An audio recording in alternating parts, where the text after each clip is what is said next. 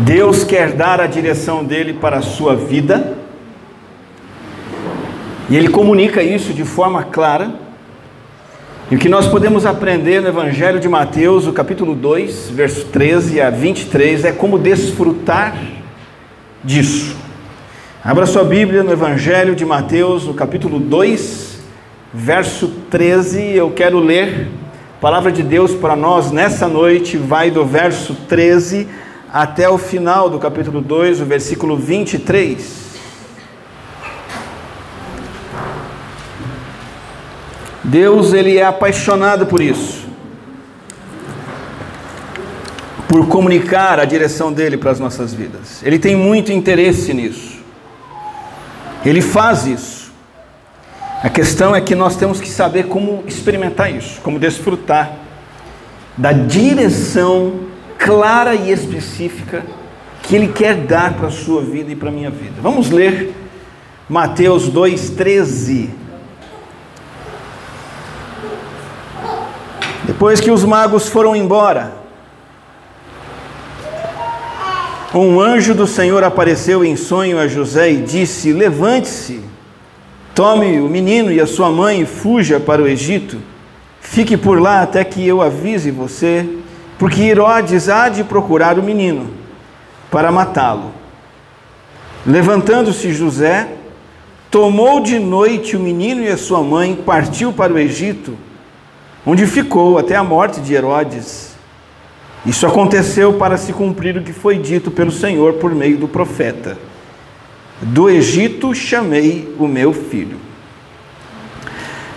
Verso 16: Vendo-se iludido pelos magos, Herodes ficou muito furioso e mandou matar todos os meninos de Belém e de todos os seus arredores, de dois anos para baixo, conforme as informações que havia recebido dos magos a respeito do tempo em que a estrela havia aparecido. Então se cumpriu o que foi dito por meio do profeta Jeremias: ouviu-se um clamor em Ramá, pranto e grande lamento era Raquel, chorando por seus filhos, inconsolável, porque eles já não existem. Verso 19: Depois da morte de Herodes, um anjo do Senhor apareceu em sonho a José no Egito e lhe disse: Levante-se, tome o menino e a sua mãe e vá para a terra de Israel, porque os que queriam matar o menino já morreram. Levantando-se José, tomou o menino e a sua mãe e voltou para a terra de Israel. Porém, ouvindo que Arquelau reinava na Judéia em lugar de seu pai Herodes, teve medo de ir para lá. E tendo sido avisado por Deus em sonho, José foi para a região da Galiléia. Foi morar numa cidade chamada Nazaré, para se cumprir o que foi dito por meio dos profetas: ele será chamado Nazareno. O que nós entendemos por cânon é o conjunto de livros da Bíblia, os 66 livros, os do Antigo e os do Novo Testamento, que trazem para nós a comunicação total de Deus, completa, clara, de que nós necessitamos para viver. Desde que o cânon está completo, Deus não fala habitualmente pelas maneiras pelas quais ele falava antes da Bíblia estar completa, obviamente. Deus não deixava de se comunicar antes de revelar a Bíblia como um todo. Ele veio nos comunicando Gênesis, Êxodo, até chegar no livro de Apocalipse, mas antes disso estar completo, Deus já falava.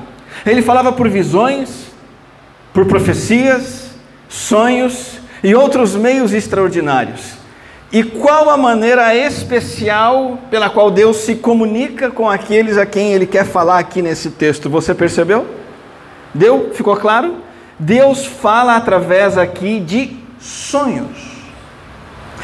E antes da história que lemos hoje, quem tem acompanhado a nossa série de mensagens em Mateus, nós já percebemos que duas vezes Deus já tinha falado em sonhos. Você pode voltar na sua Bíblia, no capítulo 1, versículo 20, Deus se comunicando em sonhos, quando ele diz, enquanto ele refletia sobre isso, lhe apareceu em sonho um anjo.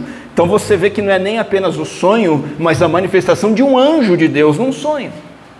E aparece para José e diz: José, filho de Davi, não tenha medo de receber Maria como esposa, porque o que nela foi gerado é do Espírito Santo. José precisava saber que aquela mulher era virgem ainda. E que ele podia se casar com ela e que Deus iria cuidar de todos os detalhes. E que aquela gravidez era especial porque ela é espiritual. Deus fez com que Maria ficasse grávida do Filho unigênito Espírito Santo. E José soube disso através de um sonho. Deus se comunicou em sonho também no capítulo 2, versículo 12, quando ele fala com os magos e diz assim: Olha, eles são avisados em sonho para não voltarem à presença de Herodes, então eles seguem por outro caminho. Porque caso os magos voltassem para Herodes, esse seria o meio pelo qual Herodes iria saber do nascimento do rei dos judeus, ou o meio pelo qual os magos iriam estar em maus lençóis diante de Herodes. Então Deus diz assim: Vão embora logo. Vocês fizeram a parte de vocês. Vocês honraram o rei com ouro, incenso e mirra. Não voltem para aquele homem. Vão direto para a terra de vocês. Duas vezes. Não sei se você é um leitor atento, mas no texto que lemos hoje, então, capítulo 2, verso 13 a 23, Deus falou em sonhos. Você percebeu quantas vezes? Contou? mas três vezes aqui Deus vai se comunicar em sonhos. Veja, em primeiro lugar, essas pessoas não têm o que nós temos, a Bíblia completa. Segundo lugar, este é um momento singular, sobrenatural e atípico. Nós estamos lidando aqui nada mais, nada menos com o auge, o ápice do início do, do cumprimento da maior parte do plano de Deus, a parte mais importante do plano de Deus, que é o nascimento do Salvador. Isso não é um momento qualquer. Não se trata de José decidir se compra um carro, se compra um carro verde ou branco, não é isso. Existe algo especial em jogo. E algo especial requer uma comunicação especial. Para que o Filho de Deus nasça em carne, seja preservado. Essa foi a maneira pela qual Deus falou com José e Maria. É por isso que nós não andamos atrás de sonhos, e sim da Bíblia. Porque a Bíblia é muito maior do que qualquer sonho. A Bíblia é muito mais rica do que qualquer sonho. A Bíblia é muito mais séria, profunda do que qualquer sonho. Ela é aquilo que Deus quis que todos os seres humanos soubessem. E também porque não estamos vivendo um momento tão especial quanto esse do nascimento do Salvador. Então, o que nós podemos aprender com esse texto não é a buscar sonhos ou como ouvir sonhos, mas o que nós aprendemos com esse texto é a maneira como José e Maria respondem à revelação clara da vontade divina. Eu queria que você olhasse para esse texto com essa perspectiva. De que maneira eu posso aproveitar a direção de Deus para a minha vida, que está nas Escrituras? E não estou negando que Deus não possa falar por outros meios, Ele pode. Quem sou eu para encaixotar o Senhor? Mas essa é a maneira clássica, principal. De que maneira eu posso aproveitar a comunicação de Deus, assim como José e Maria aproveitaram e se beneficiaram?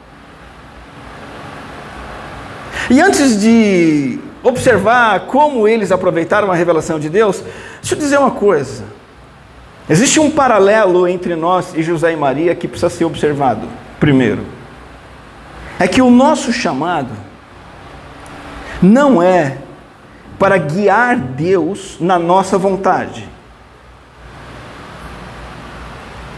O nosso chamado não é para a gente ter um Deus, uma divindade que a gente pode manipular, recorrer, buscar, de tal forma que Ele realize o que nós queremos. Não! Assim como Deus chama José e Maria para atender os interesses dele, de Deus, assim o chamado de Deus para cada um de nós é realizar os sonhos, os planos e os desejos dele. vou fazer uma comparação para ficar isso, isso vai ficar bem claro. Pense em nossos dias, tempos modernos, pós-modernos. Imagine um casalzinho, como José e Maria, nos nossos dias, buscando a bênção de Deus.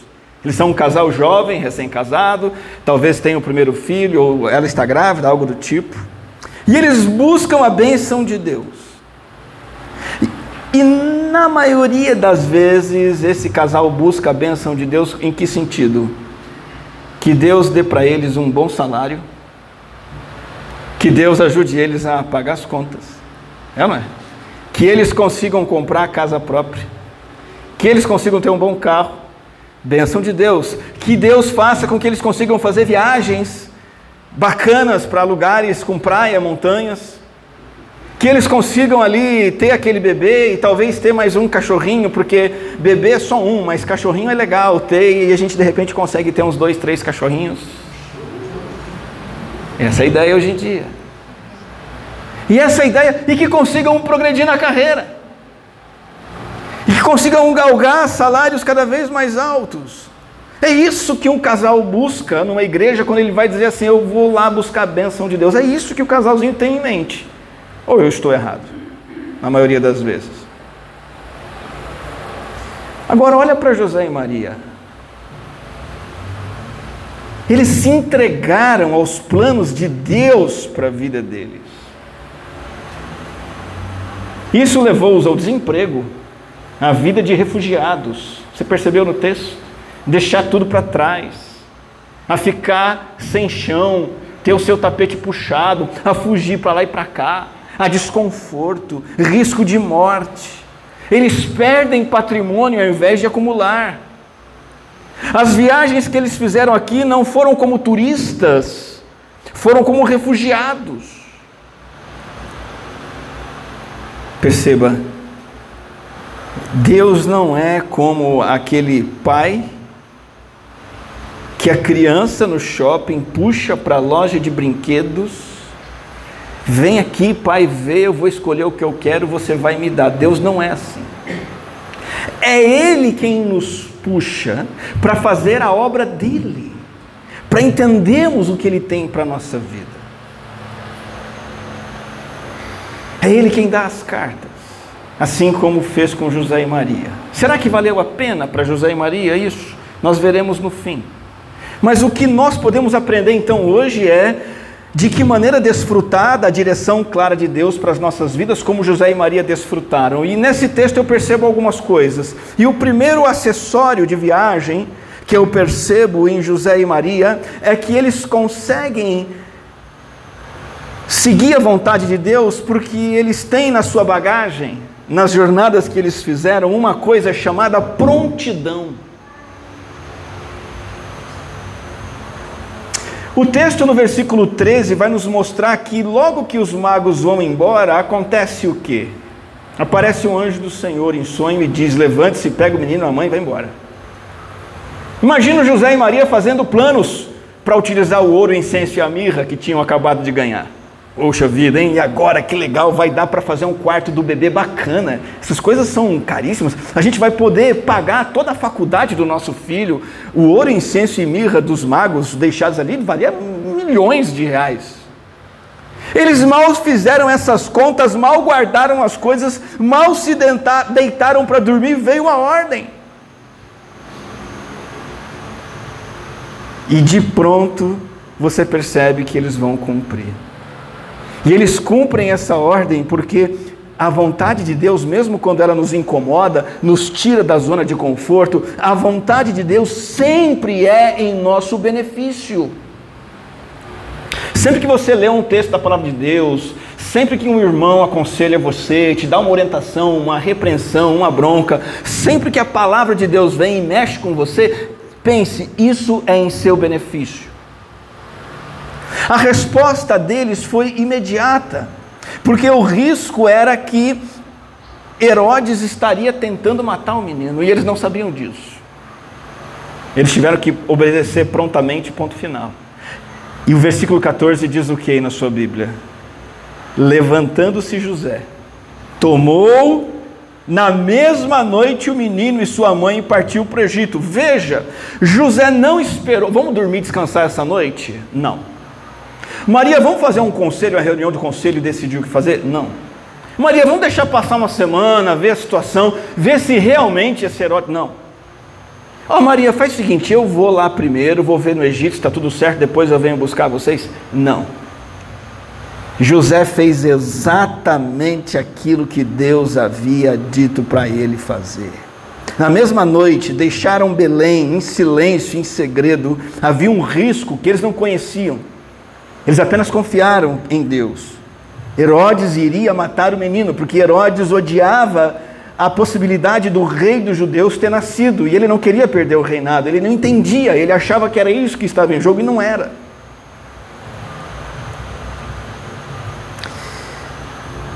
Irmão, irmã, obedecer a Deus prontamente livra a gente de muitos perigos. Muitos Herodes que querem nos matar, fazer mal a nós, nós nos livramos quando fazemos o que Deus manda. Há uma segunda situação que José obedece prontamente no versículo 19. Quando Herodes morre, o anjo do Senhor aparece em sonho a José e diz: Levante-se, tome o menino, sua mãe, vá para a terra de Israel, porque os que queriam matar o menino já morreram. E, na, e da mesma maneira do versículo 14, levantando-se José, tomou o menino, sua mãe, voltou para a terra de Israel. De novo, o mesmo processo. Prontidão em fazer o que Deus exige. Irmão, irmã, você quer viver a direção de Deus para a sua vida? Primeira coisa que você precisa é estar atento, atenta, aberto, aberta ao direcionamento de Deus não para avaliar, não para pensar, não para colocar em xeque, mas para fazer prontamente. Sabe qual é o nosso erro? Achar que não precisa fazer na hora o que Deus está mandando. Sabe qual é o nosso erro? Adiar, enrolar, deixar para depois. E a lista de coisas que nós crentes estamos acostumados a adiar é tão grande, eu gastaria horas aqui. Não adia a necessidade de você fazer algo muito simples, acordar cedo de manhã para orar e ler as Escrituras. Você vai continuar adiando isso até quando? Talvez um pecado na sua vida que você precisa confessar e se livrar, você está carregando ele, não confessa para ninguém, adiando isso adiando o dever de servir na sua igreja como membro do corpo de Cristo, adiando o compromisso que você tem de ofertar na obra do Senhor, adiando, adiando, você não vai seguir a direção de Deus para a sua vida. A direção de Deus é seguida quando a gente ouve e faz prontamente. Segundo acessório de viagem de José e Maria, eu vou chamar de coragem. Muita coragem. Verso 13, parte B do versículo, Deus diz para onde eles têm que ir, para o Egito, fica lá. E para lá José vai, de noite, numa viagem, no escuro, no frio, no deserto, perigoso, montanhas que trazem perigos. O Egito é uma terra distante, é uma terra que talvez eles não conheciam. Eles não tiveram tempo de se preparar para essa viagem. Essa viagem envolvia desconforto, essa viagem envolvia recursos que não tinham, então eles devem ter tido medo e exigiu-se deles coragem. E eles tiveram coragem de fazer essa viagem na mesma hora que Deus mandou. A mesma coisa na volta, no versículo 22. E a própria Bíblia diz que José precisou de coragem porque ele sentiu medo. Veja na sua Bíblia, porém, ouvindo que Arquelau reinava na Judéia, em lugar de seu pai Herodes, teve o quê? Medo. Teve medo de ir para lá. E aí ele foi avisado por Deus em sonho e foi para a região da Galiléia. Ele teve medo, porque estava indo diretamente para o perigo. Talvez estivesse indo para Jerusalém ou Belém, não sabemos. Mas o texto diz que Arquelau reinava. E essa é a razão do medo, porque Arquelau era tão maquiavélico quanto seu pai Herodes que havia morrido. Herodes morreu, ele deixou pelo menos esses dois filhos que nós vemos aqui, mais dois que não são citados aqui. Quatro filhos reinando no lugar dele. Um deles é o Arquelau, e o Arquelau era tão maquiavélico quanto seu pai, tão perigoso. Ele reinava de maneira promíscua, de maneira ofensiva, de maneira violenta. E, e José tem medo disso, mas ele enfrenta esse medo. Ele prossegue corajosamente e Deus conduz. Então ele diz: José, não é para aí que você vai, vá para outro lugar, onde um outro filho de Herodes está reinando e você vai viver naquele lugar. E José foi com coragem. Deus queria que ele enfrentasse o perigo. Deus queria que José tivesse medo. para que ele desenvolvesse coragem. Veja, na sua vida com Deus, Deus de maneira alguma vai trazer para você uma experiência de vida cristã em que você não vai ter medo de nada, que vai ser tudo fácil e tudo você vai conseguir fazer numa boa. Não. Assim como Deus coloca José e Maria em situações de perigo e medo para que eles exerçam coragem, assim é com você também. Se você está esperando ser fácil servir ao Senhor, desista. Se você está esperando servir ao Senhor sem ter friozinho na barriga, se você está esperando servir ao Senhor sem ter que passar por um aperto de perder alguma coisa que você quer muito e você tem que perder aquilo e você tem que ter coragem para dizer não para aquilo, desista. E olha, coragem não é ausência de medo, Coragem é você enfrentar o medo. O medo continua, mas você enfrenta. E coragem também não é uma coisa estática. A gente pensa assim, bom, o João, o Paulo, o Daniel, o Miguel, a Rosana e a Maria são pessoas corajosas.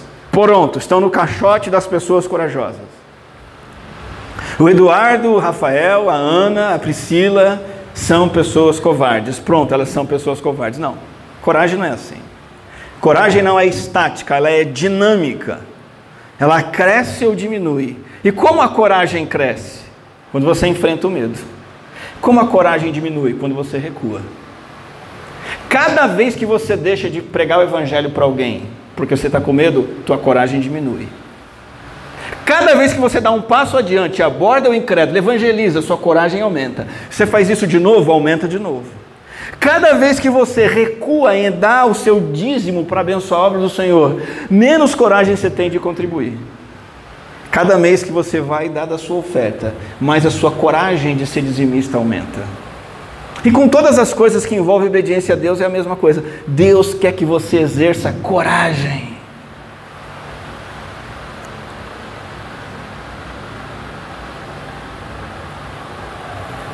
O José estava aprendendo a ser corajoso. Ele precisou de muita coragem para casar-se com Maria. Lembra o que o anjo diz da parte de Deus para ele? José, não tenha medo. Tenha coragem, rapaz. Casa com essa moça. As aparências enganam. Ela é gente boa, sim. Eu escolhi para que ela fosse mãe do Salvador. Casa, tenha coragem, homem. O que, que José fez? Ah, Senhor. Fosse homem dos dias de hoje, né? A gente tem mais banana de pijama do que homem, né? Ah, Senhor, sei não. Né? E a Maria lá correndo atrás de tudo, resolvendo tudo. Que é assim hoje em dia, a mulherada resolve tudo, o homem fica na, na retaguarda. José foi para cima, bateu no peito e disse: É comigo.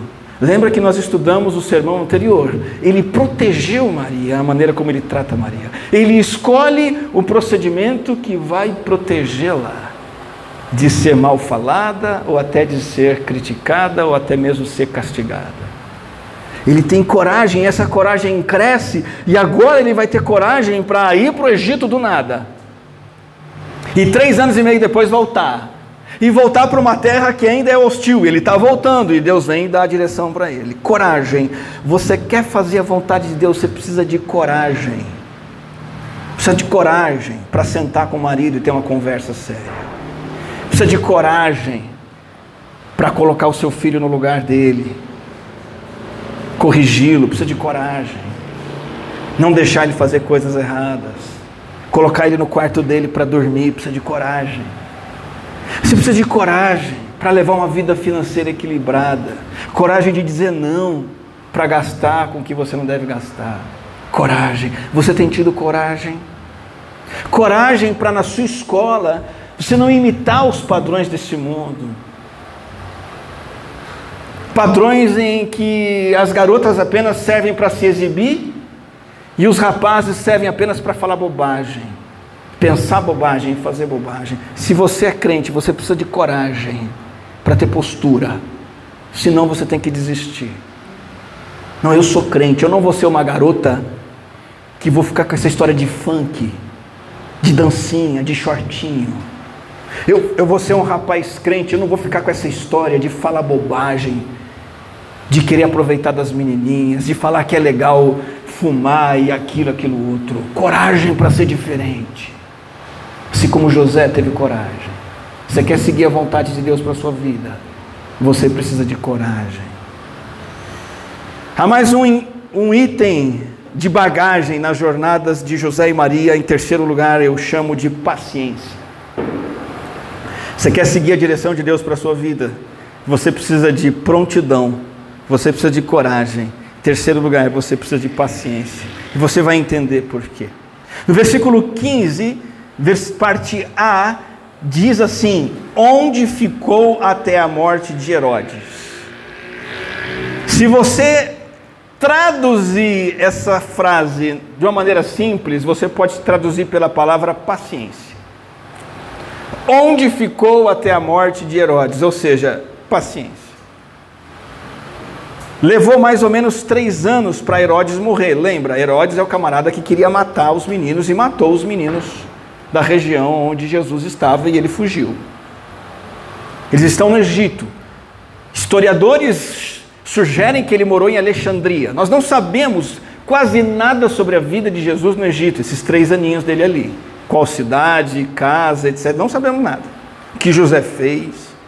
Só sabemos que eles ficaram lá com paciência e perseverança, numa terra estranha, com dificuldades, com incertezas, distantes do seu contexto de vida. Eles tiveram paciência. Eles não voltaram antes. Eles esperaram no Senhor. Eles ficaram fazendo o que Deus disse para eles fazer, até que Deus disse para eles fazerem outra coisa diferente. E isso se chama paciência.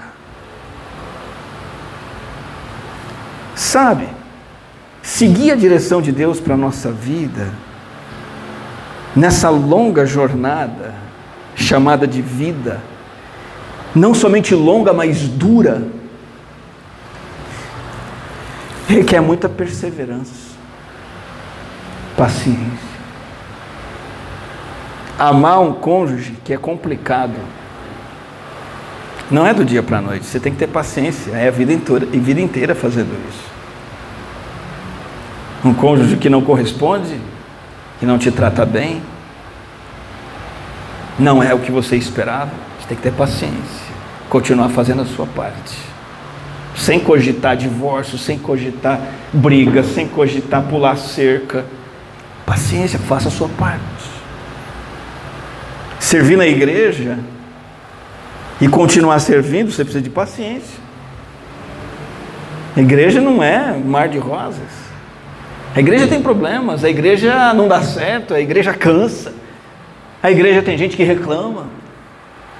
Se você quer servir na igreja, você tem que ter paciência continuar fazendo o que Deus mandou para você fazer.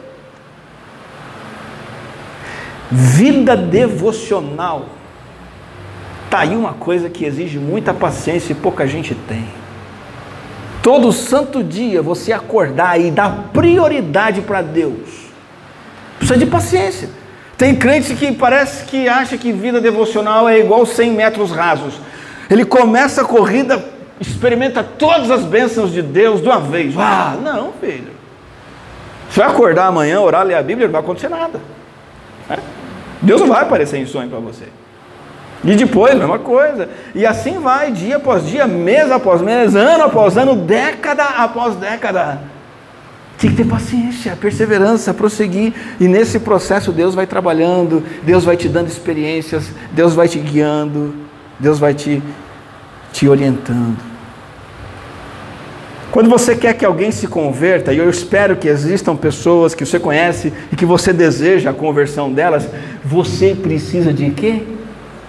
Paciência. Paciência para orar por essa pessoa longos e longos anos. Paciência para dar bom testemunho longos e longos anos, porque é o seguinte: dez anos de oração e bom testemunho são destruídos por um mísero momento de mau testemunho que você der. Tem que ter paciência, perseverar paciência de evangelizar. Falar do Senhor no momento certo, na hora certa.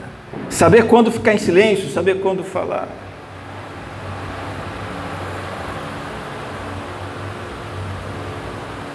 Abraão precisou de muita paciência para que a promessa de Deus se cumprisse. O que é que o Senhor prometeu a Abraão? Um filho, na velhice. Demorou anos e anos. No meio do caminho ele perdeu a paciência, tentou arrumar do jeito dele, deu errado. Depois ele esperou de novo e aí veio o filho. É assim. Não é para ontem. Não é plug and play. Tem que ter paciência na caminhada com o Senhor. Quando Jó estava experimentando provações e ele perdeu tudo que tinha, exceto a esposa, e ele não sabia que teria tudo de volta em dobro, mas mesmo não sabendo e passando por todas aquelas perdas, o que é que Jó teve? O livro de Tiago diz que ele teve paciência. Paciência para aguentar um momento difícil na vida. E José, grande exemplo de paciência. Perseverando em fazer a vontade de Deus, mesmo quando traído pelos irmãos, jogado numa cisterna, vendido como escravo, depois lançado numa prisão de novo, com a promessa de que o amigo dele iria falar bem dele para o faraó. E o amigo não falou. E demorou dois anos. E ele lá, pacientemente, sendo um bom prisioneiro, ao ponto de se tornar um ajudante do carcereiro. Paciência. Tem que ter paciência. Você quer seguir a direção de Deus na sua vida, você tem que ter paciência. Além de prontidão, coragem, paciência, por último, nós precisamos de uma coisinha chamada dependência. Todos os movimentos de José nessa história foram determinados por Deus e foi Deus quem bancou e sustentou tudo. O que José e Maria fizeram? Confiaram e descansaram, dependeram. O perigo de Herodes, eles dependeram totalmente do Senhor, era uma coisa para aquela noite, eles confiaram no Senhor. José não confiou na necessidade de sono, José não confiou no seu contexto de que ele queria continuar morando numa casa, agora com presentes, ele estava rico, mas ele não dependeu de si. Falou: Pô, Senhor, agora que a coisa encaixou, Senhor mandou ouro, o Senhor mandou incenso, o Senhor mandou mirra. Eu já tinha chamado camarada para construir a piscina aqui. Vai para o Egito, vai embora. Depende do Senhor, Ele sabe o que é melhor. Depois, como vimos, dependeram de Deus no Egito, três anos ali, confiando no Senhor, numa terra estranha, distante de casa, talvez em situações de dificuldade.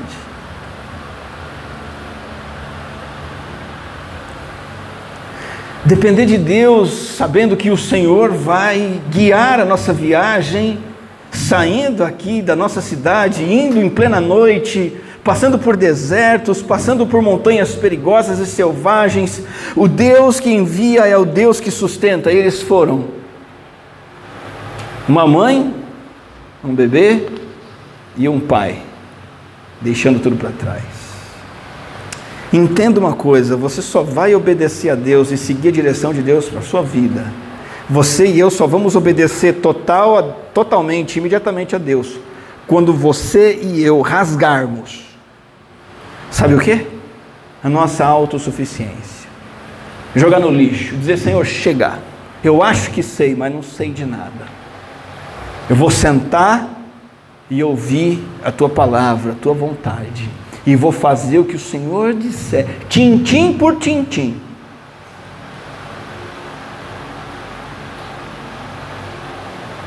Veja que nós falamos sobre uma vida de dificuldades no Egito. Só que Deus já antecipou tudo, já enriqueceu José e Maria, como vimos, com ouro, incenso e mirras, porque quando o Senhor nos guia, nos orienta, Ele também provê aquilo que nós necessitamos.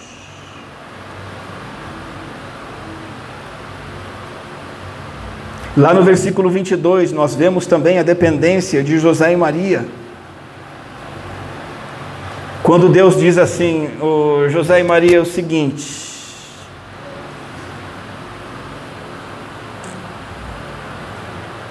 vai morar em Nazaré. Eu sei que você quer ir para Belém, eu sei que você quer ir para Judéia, talvez Jerusalém, mas você vai morar na Galileia. Vamos traduzir para nós aqui hoje? Ô José, você vai morar com Maria lá no Passa Três.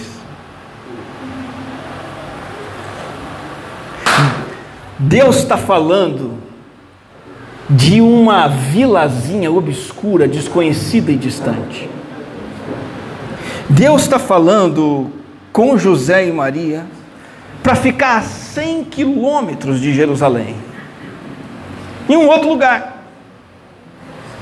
José e Maria precisam baixar a cabeça e aceitar a direção do Senhor. Essa é uma tensão entre humildade e orgulho. Se você quer seguir a direção de Deus para a sua vida, aprenda a depender de Deus. E essa é uma lição sobre humildade e orgulho.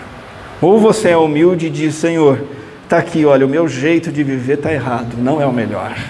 O meu jeito de agir, o meu jeito de falar, o meu jeito de tratar as coisas, o meu jeito de me relacionar, o meu jeito de fazer tudo, Senhor, eu abandono. E eu dependo do teu jeito de fazer as coisas. Você percebe então que nas jornadas de José e Maria eles seguem a direção de Deus por causa desses quatro recursos: prontidão, coragem, paciência e dependência. Tem recompensa? Melhor impossível. Se você também é um leitor atento das Escrituras, você percebeu que profecias do Antigo Testamento se cumprem nessa passagem. Você percebeu quantas? Três. A primeira está no versículo 15. A primeira coisa que acontece decorrente da fidelidade de José, no final do versículo 15, é que isso aconteceu para se cumprir o que foi dito pelo Senhor por meio do profeta: Do Egito chamei o meu filho. Primeira profecia cumprida aqui. O filho perfeito que veio do Egito. Esse texto está fazendo uma citação direta de um profeta do Antigo Testamento chamado Oséias, capítulo 11, versículo 1. Nós não vamos ler, mas é uma, uma quase transcrição de Oséias 11, 1. Lá em Oséias, o profeta fala com Israel como se fosse um filho figurativo. E diz assim: Olha, Israel, eu tirei você, meu filho, do Egito Assim também Deus vai tirar Jesus de onde? Do Egito.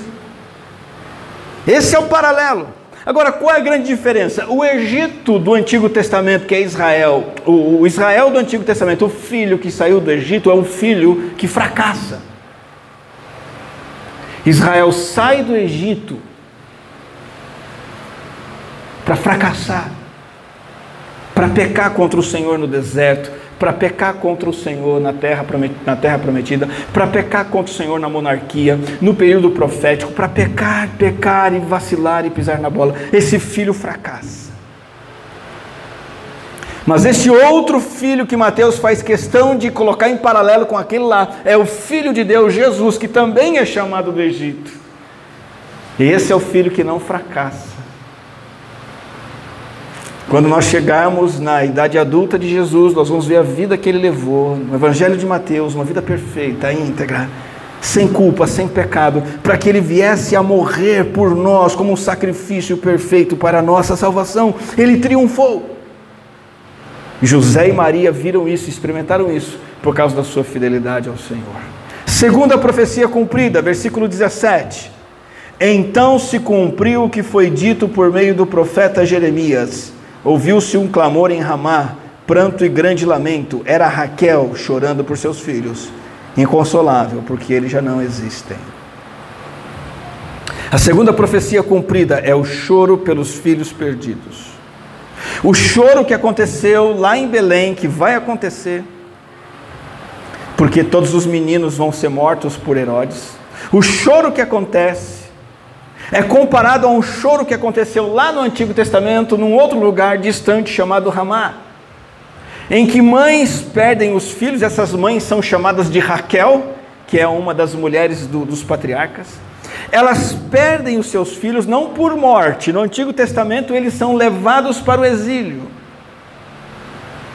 Jeremias capítulo 31 vai falar sobre esse momento em que filhos do povo de Israel são levados para o Egito.